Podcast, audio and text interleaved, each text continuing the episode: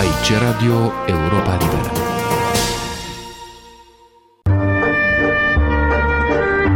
Cultură și politică. O rubrică de Victor Eschenazi Moroșan.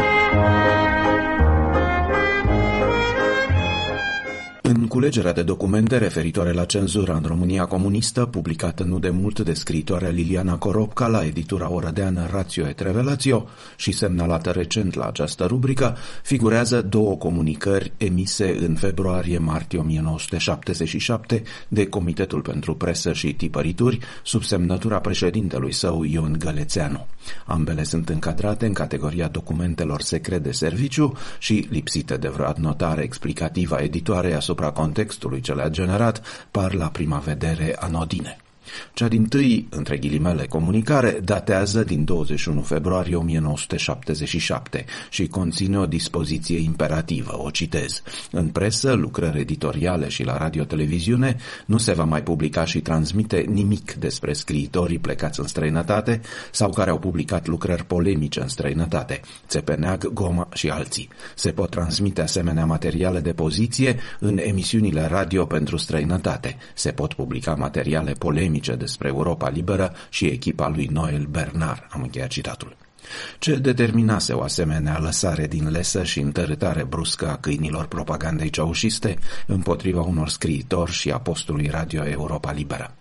21 februarie 1977 a fost cumva o zi emblematică în istoria mai puțin cunoscută a războiului rece dintre regimul ceaușist și lumea liberă. În acea zi, Radio Europa Liberă a transmis un interviu cu dramaturgul Eugen Ionescu, în care acesta explica ironic că dragostea de patrie cu Sila este un nonsens și îl îndemna, între altele, pe Nicolae Ceaușescu să elibereze pașapoarte tuturor celor care vor să plece din România. Între cei care, în mod manifest, vroiau să plece și făceau zgomot în acest sens, se afla și scriitorul Paul Goma, căruia securitatea îi interceptase în acele zile o convorbire telefonică. Interlocutorul său fusese scriitorul Nicolae Breban, iar securitatea raporta, tot în ziua de 21 februarie 1977, că Goma s-ar fi arătat nedumerit de ce nu se iau măsuri mai drastice împotriva lui după ce semnase Carta 77, s-ar fi plâns că niciun scriitor nu îl urmase în demersul său, l-ar fi apostrofat pe Breban pe motivul că refuzase să se solidarizeze cu el și ar fi solicitat, pe de altă parte, sprijinul pentru a obține o primire la Cornel Burtică, secretarul Comitetului Central al PCR, căruia se explice că vrea să publice o serie de lucrări și că, citez în continuare, este dispus să scrie și reportaje favorabile țării. Scriitorul Paul Goma, despre al cărui gest Radio Europa Liberă făcea mult caz în februarie 1977, când transmitea concomitent numeroase informații despre documentul emblematic pentru respectarea drepturilor omului, inițiat de ceoslovaci, Carta 77, irita la acea dată atât securitatea cât și pe propagandiștii partidului, cum o atesta un document de la 9 februarie. Într-o informare trimisă de Ministerul de Interne CC-ului, se aprecia între altele, semnalându-se și legături legăturile cu Dumitru Țepeneac, stabilit la Paris în 1974, că acțiunile scriitorului, citez, au un caracter provocator, urmărind să determine autoritățile române să întreprindă măsuri represive împotriva sa pentru a apărea în postura de dizident și astfel să se afirme în străinătate. Jocul dublu al lui Paul Goma este secundar aici, notabil fiind însă efectul transmisiunilor Europei Libere, de care se temea propaganda și securitatea ceaușistă. Ascultările ilegale efectuate de securitate indicau că emisiunile de la München au avut impact, stârnind interes și aprobare la o serie de intelectuali, între care erau semnalați Henry Wald, Nicolae Tertulian, Georgeta Horodinco, Ovidiu Cotruș, William Totoc, etc. La 4 martie 1977, marele cutremur de pământ ce a produs atâtea victime în România avea, între alte efecte, să producă și o breșă în acțiunile intenționate de securitate și cenzură împotriva Europei libere.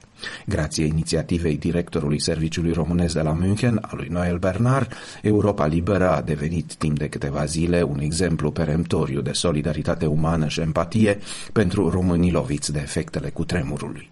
Emisiunile în direct, mergând până la 24 de ore pe zi, care au creat o punte de comunicare nemai întâlnită între cei din România și rudele lor din străinătate, radioul transmițând non-stop mesaje și comunicări, pe lângă informațiile curente, au avut un efect nemai întâlnit în rândul românilor. Cum s-au derulat acele emisiuni, ce reacții au determinat, se poate vedea și reasculta astăzi pe site-ul Europei Libere într-o nouă rubrică a arhivei istorice, incluzând mai multe emisiuni transmise în ziua de 9 martie. Reacția regimului ceaușist a fost din nou una de închidere, de izolare, de autosecurizare.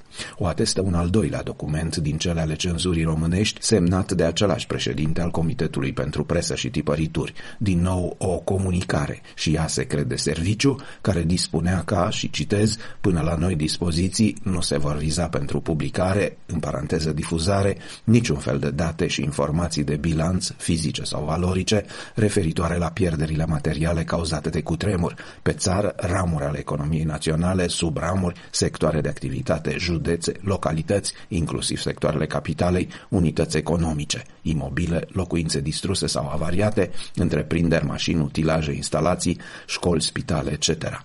În legătură cu victimele cu tremurului, morți și răniți, se vor putea publica numai date oficiale de bilanț, încheia citatul. Războiul servitorilor ceaușismului împotriva întregului popor în întreaga sa absurditate. Aici Radio Europa Liberă.